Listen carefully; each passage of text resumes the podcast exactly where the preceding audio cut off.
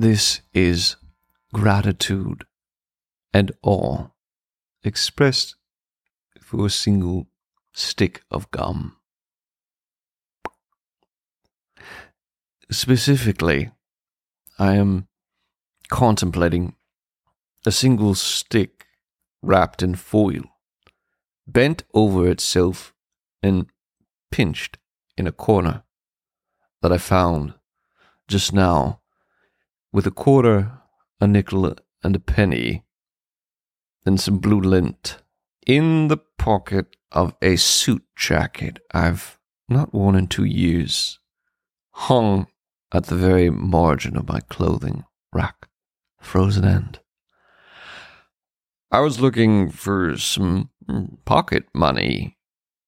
Uh, I'm a little broke this time of the month. I didn't find any money, but I found this gum that's been waiting for me for this moment for a year, a year or two of darkness, and waiting for whenever I was ready. As I unwrap its foil, I notice the lamination. It's laminated in wax. The question arises who are the anonymous people that laminate the inside of gum wrappers. Really, who are they? Them that live for this work, unnoticed, unacknowledged. There's so many secret lives and untold stories in this vast and whirling and complex economy of ours.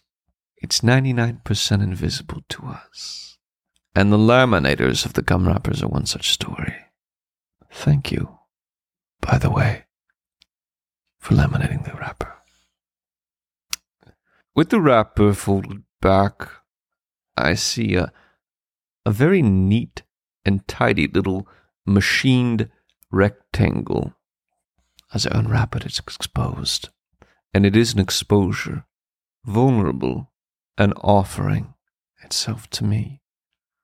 As I lean over it and inhale, I get the sharp smell of big red gum. Maybe you know the smell if you're of a certain age. Raised in America, you know the smell.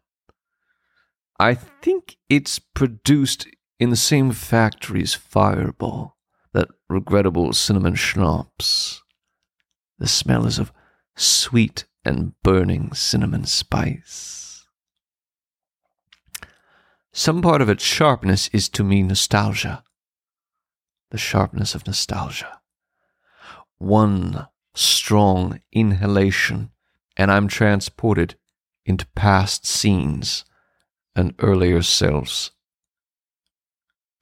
I used to chew big red gum.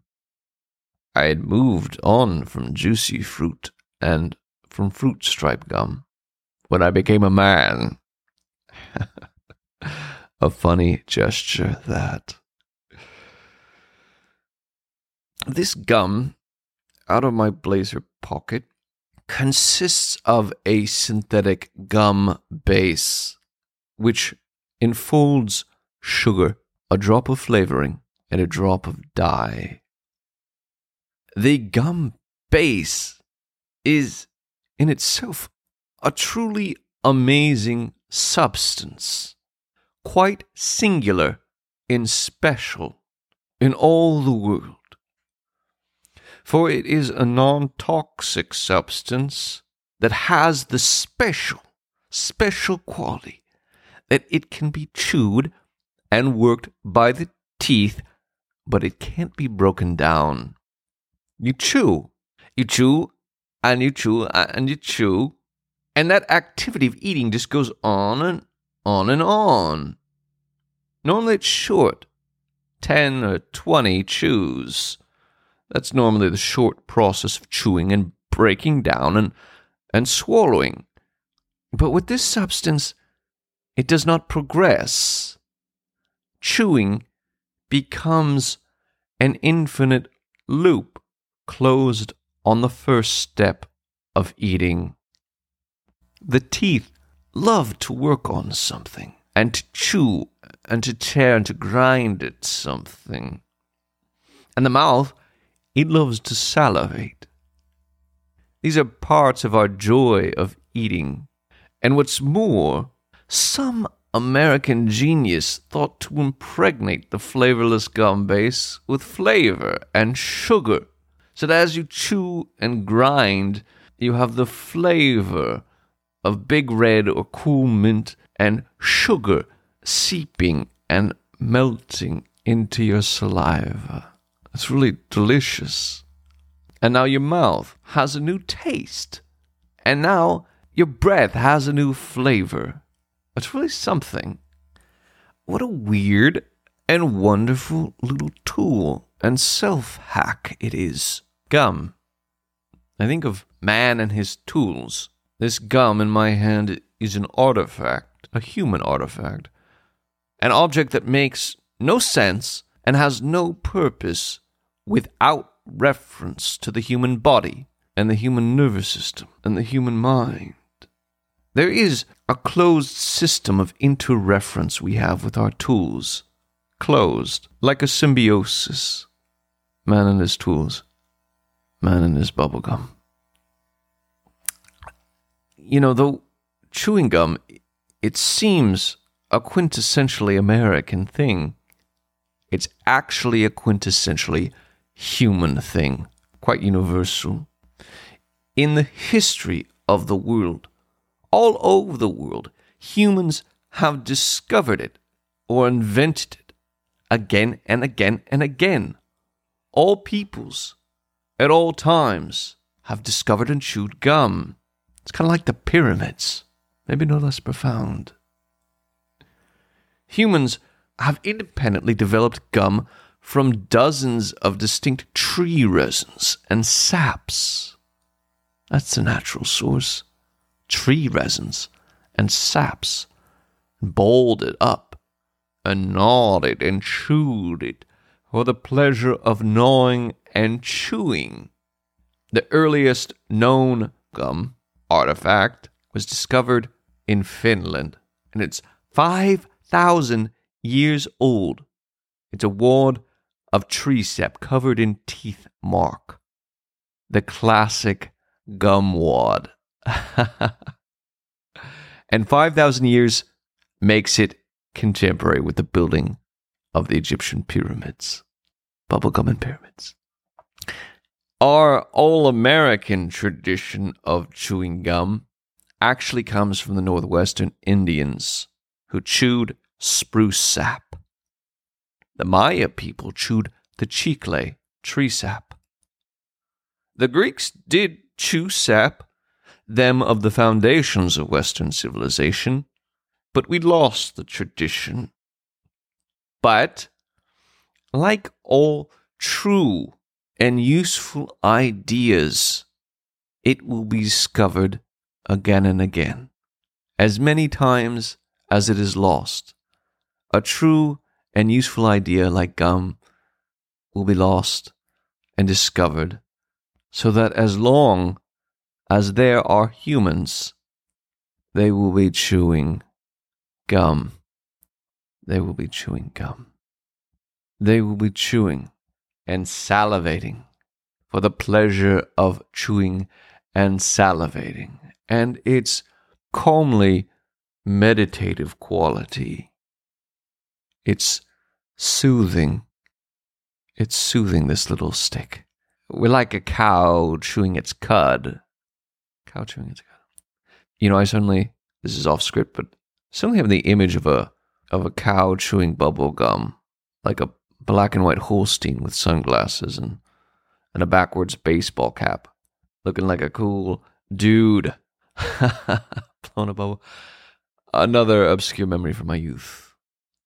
Um, mm, as I was saying, chewing gum is a calming and meditative act. It's really a comforting fidget, one that's not viewed by others as such. Makes it so much more valuable. We can fidget and get rid of our nervous kinetic energy without seeming to fidget through gum. Americans did first add artificial flavor. Credit us that. And Americans did first add the quality of synthetic elasticity that first made it possible to blow bubbles. Yes, for the first time in history, we could blow bubbles with our gum. Americans invented bubble gum. Do you remember? Do you remember having bubble gum glowing contests as a kid? I was a little shy because I'd often spit out my wad. I also like to think that Americans first made chewing gum rude. Chewing gum is a tool and it is a gesture, a statement. Part of our incredibly rich vocabulary of gesture. As a gesture, as an activity, chewing gum makes you seem a little juvenile. If you if I put this stick in my mouth and start to chew it, people will regard me as slightly juvenile and maybe maybe slightly bratty, a little rude, chewing and maybe smacking my lips. And within a very narrow margin, I can use this gum to politely express my disdain for an authority by chewing it. Whenever I want, I can express my disdain for authority by putting this gum in my mouth as they talk and chewing it. Maybe it's because we're mimicking or mocking talk, meaningless talk, jaw, gabble. There are gestures within this gesture of gum. You could hold a whole conversation just by chewing and inflecting your chew and smacking and popping and stopping and chewing fast and then stopping and then, yes, sticking it out on your tongue. It's delightfully teenage. Oh, and there's the gesture, the gesture and the warning to indicate the moment preceding a make out or an attempt to kiss somebody. Oh, if you're in a situation where you're with somebody and and things have gone quiet and you're very close and oh if i use that gum then i can indicate i can sign maybe they'll give me a gesture whether it's a green light or a red light uh, and i put the gum in my mouth and kiss a little longer longer with big red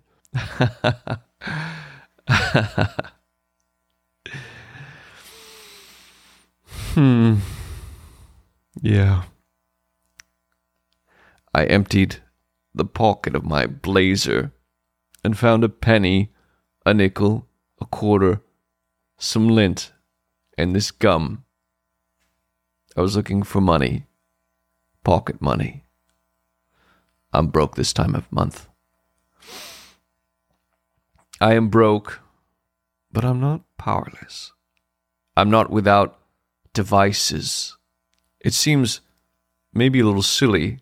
I feel as though I still have an ace, a card to play. I have this bubblegum.